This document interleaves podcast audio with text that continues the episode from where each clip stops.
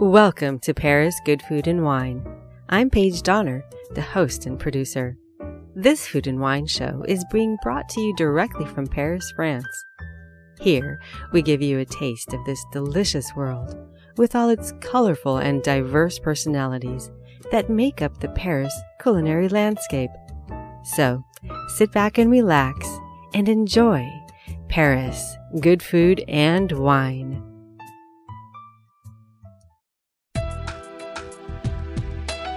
This episode has been brought to you by Bordeaux Food and Wine. Download the Bordeaux Food and Wine travel app in Google Play and the App Store. Find us at bordeauxfoodandwine.com.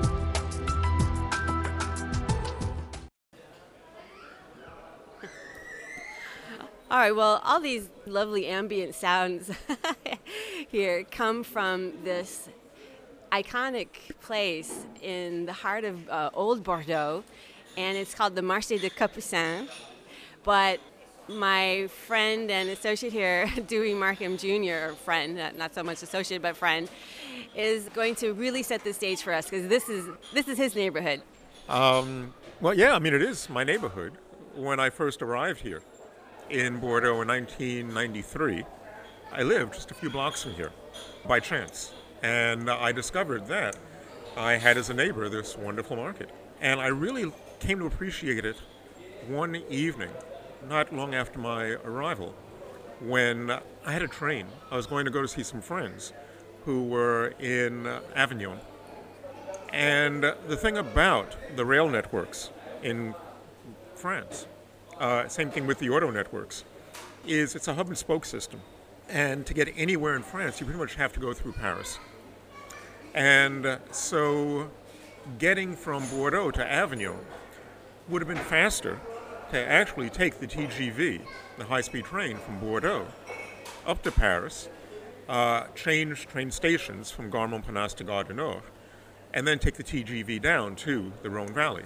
But I decided no, I was going to take the local train, which meant leaving Bordeaux at about four in the morning.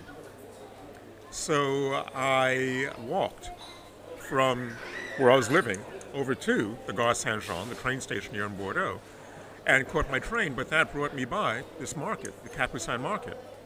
And uh, four o'clock in the morning, everything is really going full steam here because this is the market that uh, a lot of professionals will come and uh, buy their provisions at and they will be operating starting around one o'clock in the morning, and then around six, uh, when the professionals have bought their meats and fish and vegetables or whatever, then the stall holders have lunch. That's what this cafe that we're sitting here at is all about. And then they get up about 7:30 and go for the second part of their day when people like me, who are just cooking you know, at home, come to do their shopping. So, because they have professionals here, the choice of material that you have here, the choice of, just foods, is great. It is very wide and really good quality. So that's just you know where we're sitting here in Capucin. You know, you made that distinction between a, uh, somebody, a professional, you know, shopping for a restaurant or someone cooking at home.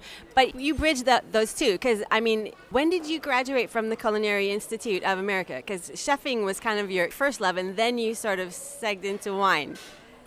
Um, well, chef, chef is a word that really never really applied to me. As I've always explained it, a chef is somebody who tells other people in the kitchen what to do I, when I worked in restaurants, I never even got to tell the dishwasher what to do. I just applied heat to food.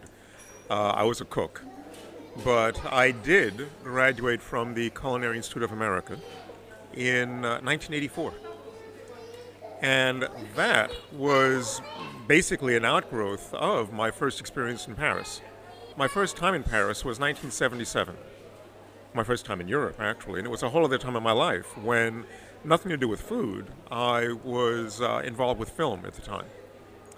And uh, basically, I was on a cruise ship going through the Baltic with a uh, film professor that I had at New York University, where I got my master's degree in film. And uh, no, it's a whole story, but basically, I ended up in Paris, which was supposed to be for a weekend, and turned out to be for a month. And fell in love with Paris.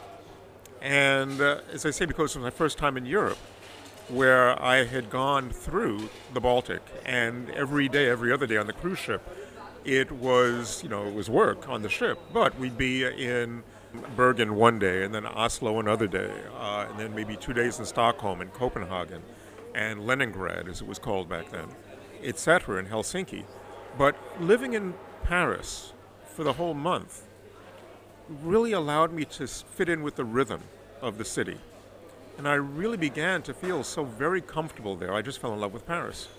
And I said, I have to do something to be able to get back and live here for at least two years. And because at that time, professionally, I was working as a typesetter, and I spoke no French whatsoever, I knew that working with the French language was not going to be an option. Even though I started studying at the Alliance Francaise during that month, I went back home to New York City to set about getting my ducks in a row to return to Paris. And I figured everyone has to eat, so I always enjoyed cooking, and that's what brought me to the Culinary Institute. You know, so here you are, a kid from Harlem, right? You, you grew up in Harlem. Born in Harlem. Okay, so. No, I was born in Harlem, but when I was five, we moved to the Bronx, the South Bronx. Okay, through and through New Yorker, born and bred New Yorker. And your first point of departure, then, aside from that boat, the cruise ship, you know, gig, was your first point of departure here in France was Paris. And uh, somewhere along the way, you've mentioned to me about uh, listening to Radio Montmartre. Can you, can you rem- reminisce a little bit more about that? Well, after 1977, when I returned from Paris, it took me about nine years to uh, arrange everything so I could return finally to Paris. And during that time, I kept at Alliance Francaise. I took intensive classes in New York City for about five, six years. And the time at the Culinary Institute came in during that period also. But finally, in 1986, I was able to return to Paris for what I hoped would be two years. Turned out to be three. And when I was sitting in my hotel room just after my arrival, uh, I was tuning the radio up in the room, and I found Radio Montmartre. And I, it was love at first hearing. I loved that because at the time, France had not yet, I don't believe in 86, they had put into that place that rule where a certain percentage of airtime has to be dedicated to French music. So it was, the, the airwaves were just full of Michael Jackson and Paul McCartney and whomever. And if I wanted to hear that, I would have stayed home. Radio Montmartre with all of the accordion music, playing the polkas and all the guinguette music and all of that. I was I just loved it, and I still have a, a weak spot for accordions. If I see somebody playing the accordion on the street, I throw a few centimes in the hat. Those are such priceless memories, and it's uh, you know you're speaking of a Paris even now that's of a different era you know not to mention perhaps a different chapter in your life because you now you've now been here in bordeaux you're one of the you know, I don't want to say oldest expats, but you're the one of the more lo- more long-standing expats. You've you've married, uh, you know, wonderful wife. Uh, you've got two wonderful children who are nearly grown. Your son is is nearly grown. They've gone through uh, the French schools, and you've written the definitive book on Grand Cru Classé Bordeaux. So you've done so many things. I don't know. It's like take it away dewey you want to you want to talk about your wine you know your wine tours or the book i mean there's so much there's so much well, that's that's what I do professionally, and professionally, yes, I do a variety of different things. I did come to Bordeaux to do the research on uh, a book about this 1855 classification, which I, towards the end of my stay in Paris, I it first came onto my radar, and I I really began to get involved with wine during those three years when I was director of the cooking school in Paris at the time was a school called La Varenne. And uh, I started a wine studies program there. And that was among the things that got me involved with wine. So, leaving in 1989 was to go back to New York City to reinvent myself in wine. Always with an eye towards returning to Paris, which I still love to this day. So, when I arrived here in uh, 1986, the idea was well, I'd never stepped foot in Bordeaux before, I was going to spend 12 months researching this book on the 1855 classification, and then go to Paris and live happy ever after and do the writing up there, and the book would come out, and I'd be a Parisian once again. Well, uh, the best laid plans of mice and men, gang after Gley.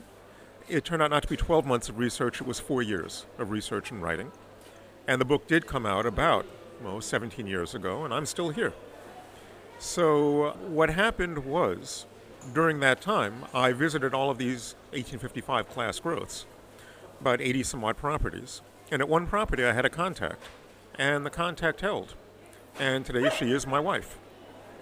And because she's from Bordeaux, I'm now from Bordeaux. I'm here for the duration. So when the book came out, it, it did very well. It was Wine Book of the Year uh, when it came out, won the James Beard Award. And people started contacting me to see if I could get them into some of these chateaux. At the time, wine tourism was not as developed as it's becoming today. And getting into a Bordeaux chateau was seen as something very difficult. So I started taking people around to the chateau, setting up itineraries. And uh, from there, it just, you know, kind of grew. So that's what I do part of the time. I also will um, teach wine classes. I um, write articles.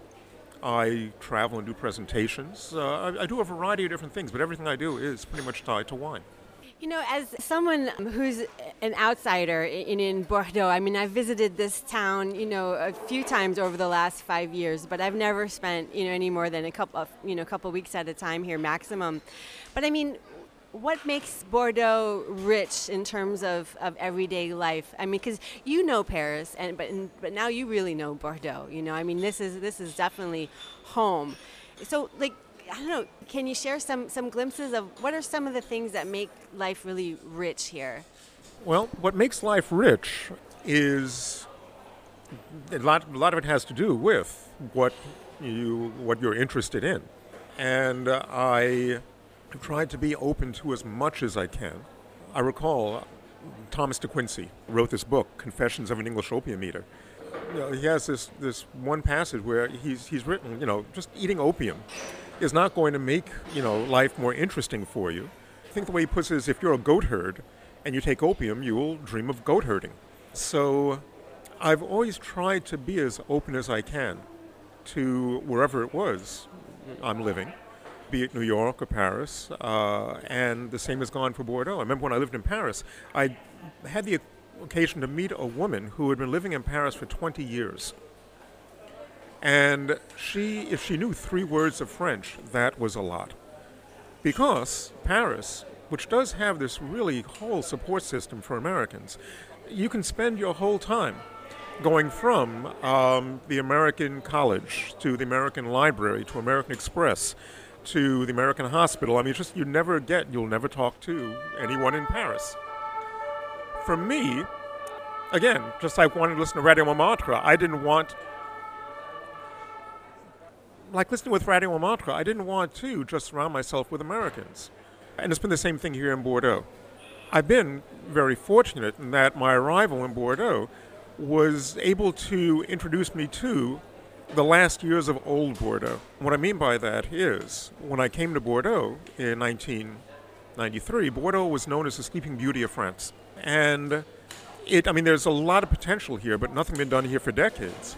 And it wasn't until the mid 90s when a new mayor was elected, replacing Jacques Chaban-Delmas, who was mayor since the post-war years, that Alain Juppé, who's still the mayor now, 20 years later, he and his whole municipal team decided to just reawaken Bordeaux. So I've been able to see the old Bordeaux and the new Bordeaux, and what has made Bordeaux very much more livable now is a lot of what's happened over the last 15 years or so, where before upon my arrival in Bordeaux, I would have dinner. I'd cook dinner for myself uh, at 6 o'clock, like a good American, eating at 6 o'clock at night.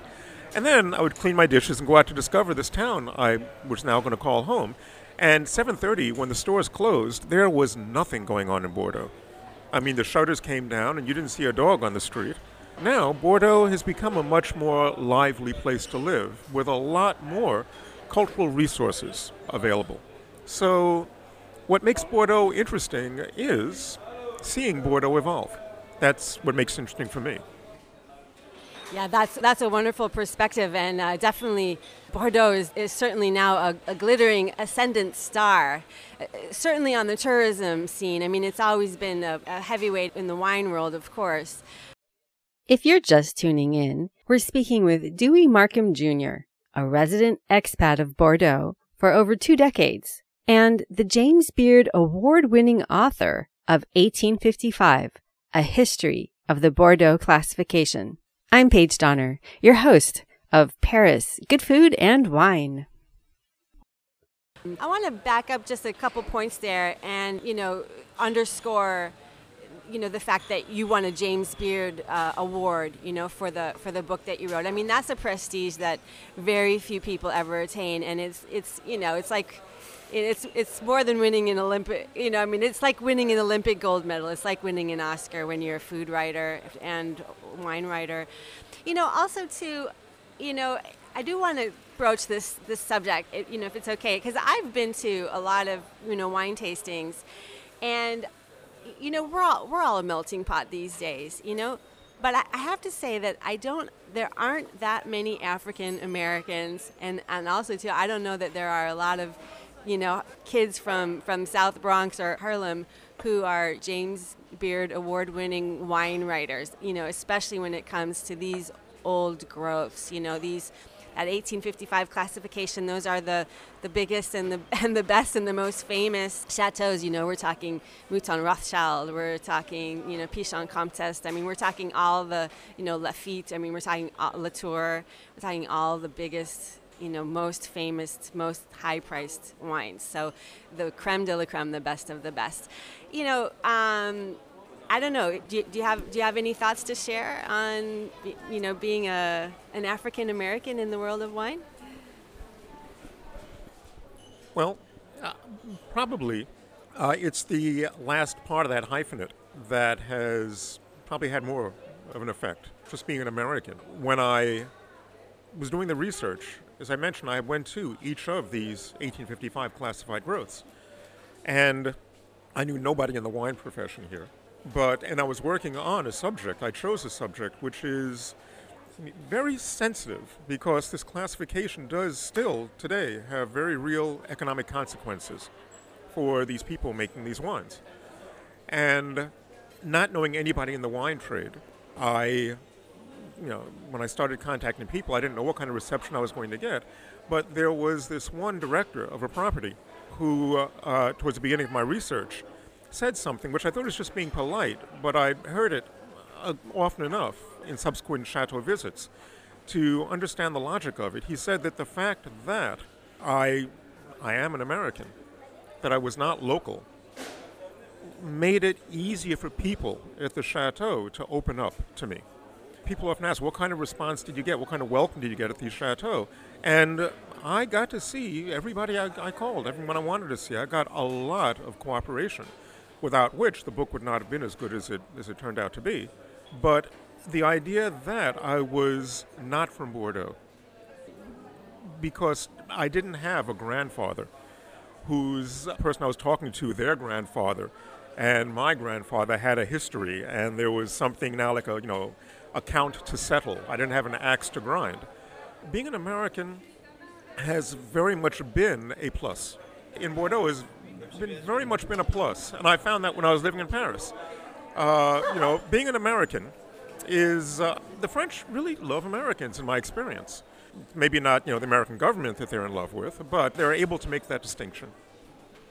Well, you know, it's that's it's nice to hear too because I mean, when you're talking a perspective of, you know, 25, 23, 25 years, our countries, our two countries have gone through a lot of you know a lot of ups and downs during you know during those decades and throughout the centuries too. You know my, my feeling of even though paris is so international as you highlighted a little bit earlier the american hospital the american embassy and a lot of people do make that circuit for the duration that they're there um, it's true. But I also find that Bordeaux, given that I have a very limited perspective now of just a few years and kind of the, like, like we said, the ascendant kind of light years now, it does seem though to have a strong international component, and it seems like it's because of it's because of the wine, because of those 300 years when they traded directly with with England, uh, right? Like, I mean, this is like the first French market to have actually exported their wines. Am I correct, or? Well, not so much the first French market, but what sets Bordeaux apart is that for 300 years, this entire area did belong to the English crown. 1154, just for the history part of, of all of this, 1154, Eleanor of Aquitaine uh, married Henry Plantagenet, who shortly after the marriage would become Henry II, King of England. And uh, during these 300 years, that's when the English developed a taste for Bordeaux wine. And it wasn't until 1453, with the Battle of Castillon, when the English were definitively driven out of their French possessions. But that English link still continues quite strongly, the trading, after a period where the English were no longer that present in the Bordeaux marketplace. Uh, they did return, and they have always been, the English have always been a key market for Bordeaux wines to the point where the negociants, the, uh, the wine trade, has a very strong English link. There are negociants who um, they've, you know, their children are named Basil and Ivanhoe, and you know all of these these very you know strong English links, and that actually kind of made it easier for me to fit in, to avoid a an American circle here, because most of the Anglo-Saxon experience that one has here is related to the English and not so much the Americans. So that is another way of um, finding fascination in Bordeaux, where I can not only get the French experience but a bit of English as well. So strong English ties that go back centuries and sort of a little bit newer American ties, maybe. Yes. So now shifting to a, a, tourism perspective for a bit, when you you know say you have friends or people who are really interested, you know maybe you know clients you know, really interested in dis- in discovering wine, what kind of a dream itinerary would you kind of lay out for somebody? I mean, would it include the left bank and the right bank, or you know would it include the Arcachon base, you know Bassin d'Arcachon, or what would be a, about a week of a dream itinerary? Well, as far as chateau go, I will occasionally have, because when people contact me, and we exchange emails. Occasionally, someone will send me an email with, Hi, I want to visit Chateau Latour, Chateau Lafite, uh, Chateau Mouton, Chateau Margaux, Chateau Cheval Blanc. I mean, these are all first growth properties. And it is possible, in theory, too, put together an itinerary like that. But what I've always tried to explain to people and what I try to do when I put an itinerary together, you, you could visit only first growths, but what you really want to come away from Bordeaux with is an idea of what I call the personality behind the label. People often forget that these great wines are made by somebody who has made the conscious decision to do it this way and not that way, to have this style and not that style in the glass. And so I try to include at least one chateau where you can perhaps meet uh, the chateau owner. And this means going to smaller properties. And that really makes for a very satisfying experience. That said, I've come to appreciate in the Bordeaux area there is much more to it than wine. And so, yes, if you were to have a full week here and you wanted to spend an overnight or two outside of Bordeaux, by all means, go into the Dordogne Valley, spend a night in Sarlat, where, I mean, the gastronomic capital of Dordogne, one of the major culinary areas, gastronomic areas in France. A day trip out to Arcachon is nice. But again, go a bit further afield and spend an overnight in the Basque country. If you're really ambitious, spend an overnight uh, just across the Spanish border, which is only about two, two and a half hours away, and you go to San Sebastian. We will often do that if we have like a long three day weekend and you know just get to make a night of tapas part of your itinerary. There's really a lot to do here in the Bordeaux region. That's said so diplomatically. Well, you know, this this trip for me was um, my big discovery. I have heard so much about Cap Ferret, and uh, I didn't know what to prepare for. I, I, know that it's the home of you know a lot of celebrities have now kind of moved in there and bought homes, and and yet you know the comparison between Arcachon and Cap Ferret I never quite grasped. But spending a day in Cap Ferret and eating those oysters, in, you know, along the shoreline there in one of those fish shacks, that is just it's incomparable. I mean, there's no experience like that. That is, I would say that for me, if I were ever to like draw up a dream itinerary for somebody visiting this area, I would say you you must you must go and eat oysters along the shoreline in one of those little fishing villages in Cap Ferret. Dewey, how would you describe? I mean, if you can, and you know, sort of in a nutshell, how would you describe the difference between right bank and left bank Bordeaux? Well, I mean, it's actually really very simple. And what I've come to appreciate over 23 years of living here in Bordeaux is just how easy Bordeaux is to understand as a wine region.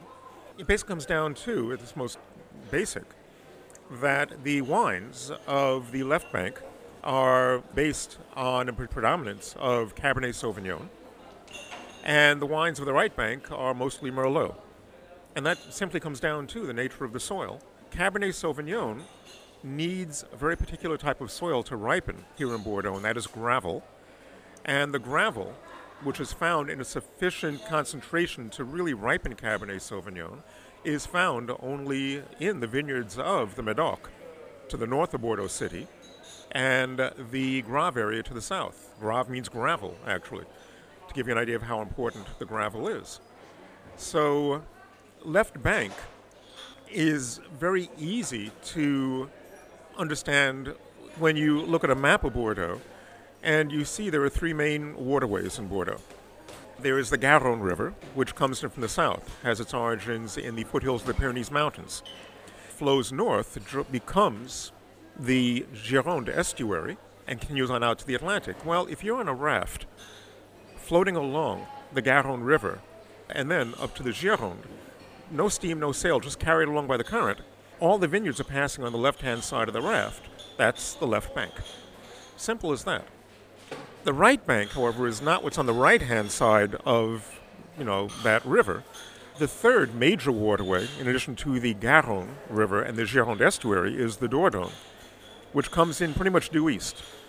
It has its origins in the center of France, an area called the Massif Central. And if you're on a raft on that river floating along, what's on the right hand side of that river, namely Saint Emilion, Pomerol, and Fronsac, that's the right bank. But make life easy, anything that is not the left bank, Bordeaux, Bordeaux Superior, made in the Entre-Deux-Mers area, or one of the Côte regions, Côte de Bourg, Côte de Blaye, that's going to be majority Merlot also. So basically, you have Cabernet Sauvignon, you have Merlot. And Cabernet Sauvignon are just in the areas of Medoc, and the Graves area, for the most part. That's that was very succinct. I've never heard it described so succinctly. That's a really clear understanding of the geography here, and it makes actually things the way you laid that out. It makes it uh, understandable.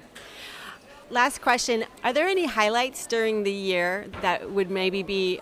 I mean, in addition, you know, to putting together, you know, your, you know, someone's own itinerary or working with you, for example, to help you know put together an itinerary. Say they're planning a tour for themselves or a group or something. But outside of that, are there any events throughout the year that people can kind of come that are sort of you know tourist oriented be they be they wine and I don't mean en primeur because that's pretty that's trade you know want you know wine professionals but I'm, I'm just talking about kind of the layman if they want to sort of come and partake of a couple of days of fun and food and festivities and wine This episode has been brought to you by Bordeaux Food and Wine. Download the Bordeaux Food and Wine travel app in Google Play and the App Store. Find us at BordeauxFoodAndWine.com. Well, in terms of wine, yes, a lot of people, I know I did before I came to Bordeaux, you'd hear about Futures Week, which is the first week of April when the entire wine world just shifts on its axis and everyone comes sliding into Bordeaux. Since 2000, there have been between five and 6,500 people come to Bordeaux for what is basically four days of tastings. And it's a madhouse here. And now, with the great demand and interest worldwide, it's gone beyond the four days. Now, the whole first half of April is become very difficult. It's become very difficult to get into all the chateau one would like to. That has always been the case with harvest time. Many people want to come in September, October. And I've always said that's the worst time to come to Bordeaux because a lot of chateaux who really can't give you the kind of visit that they want you to experience because they're too busy bringing the grapes in and making wine, they prefer not to do it at all. So a lot of chateaux will simply close their doors. By no means is it all of chateau, but a lot of chateau. And so those are the two times of the year that I always recommend to avoid. Summer months are good. Probably for me, the best time is probably the month of May because then the vineyards are have enough leaves uh, on the vines where you're getting that very beautiful classic look of these long rows of, of greenery stretching out to the horizon in the wine areas. And it's the, the height of the summer tourist season is not yet kicked in. So the weather is just starting to straighten up and fly right. So that's, that's a good time to come. As far as wine goes, there are events that, again, the municipality has brought in, like the, uh, the Fête de Vin, which takes place in June in the non Vinexpo years, meaning in the even numbered years. That draws a lot of people to Bordeaux. But there are other things that are just ongoing now. Just two months ago, they uh, inaugurated the Cité de Vin, which is, you can come any time of the year. And it's a wonderful wine exhibition area, not just about wines of Bordeaux, but wines of the world. For me personally, my own calendar has become centered around the, the food, the seasonality of certain foods. So in the fall, if you're not picking grapes, you're in the woods looking for the wild mushrooms here. Ceps is the variety that most people come out of the woods with. In the spring, um, fish come into the estuary to spawn, and so you get things like shad. You get uh, lamprey in season. There are just you know different things that come into season. You know whether you're at a market like Capucin, and you see the fruits and the vegetables that change with the seasons. I become very much attuned to that, and so that, from my own personal calendar, is how I count the passing of the months. You know, right when you said fish, just behind us is we're in that in this little coffee shop chez Jean Mi, which I know is famous, and it's also a bistro à huître. So as you were talking about fish, I, you know, I took an, an, inhale of breath and I smelled the fresh oysters and the, the fish that we're that we're surrounded by, um, the bouleau. And uh, is this a good place to come and have oysters too? It is. They're the oysters. Well, the great thing about oysters that I've really come to appreciate living here is that you can have oysters all year round. In America, oysters are just like for fancy occasions, usually in the winter. And there is that old story about you don't eat oysters in months without an R, which basically was not because the oysters are not necessarily inedible, although some people will say because of their reproductive cycle, uh, they become more milky in, uh, in character in the summer months. And I doesn't bother me. The whole thing about not eating oysters in months of ours, because those are the summer months May, June, July. August, and transporting oysters from coastal areas to Paris. Oysters didn't always make that trip very successfully, and so you did run the risk of eating a bad oyster and killing yourself. But in Bordeaux, on Sunday mornings, when everything is closed except bakeries and um, newsagents, oyster sellers will come in from Arcachon and further afield, set up trestle tables in front, and sell their oysters. So you know they're fresh, they're from the people who've actually raised them. So that is something which, living here, I've really come to appreciate as fresh oysters. The idea of coming to the Capucin market is that you get such a great variety of other seafood and shellfish. But oysters, that again, one of the things that makes living in Bordeaux so enjoyable. Dewey, thanks for such an authentic, you know, and genuine perspective and learned. Thank you so much for this conversation this morning. No, it was a pleasure. I enjoyed um, the opportunity to come to Capucin when I'm not here shopping and just be able to sit down and have this talk. Thank you. Thanks for joining us for this episode of Paris Good Food and Wine. A big thank you to all who helped make this show possible, and especially a grand merci beaucoup from me, your host and producer, Paige Donner. You can find this and past episodes of Paris Good Food and Wine on iTunes. And remember to follow us on Twitter at Paris Food Wine and like us on Facebook at Paris Food and Wine.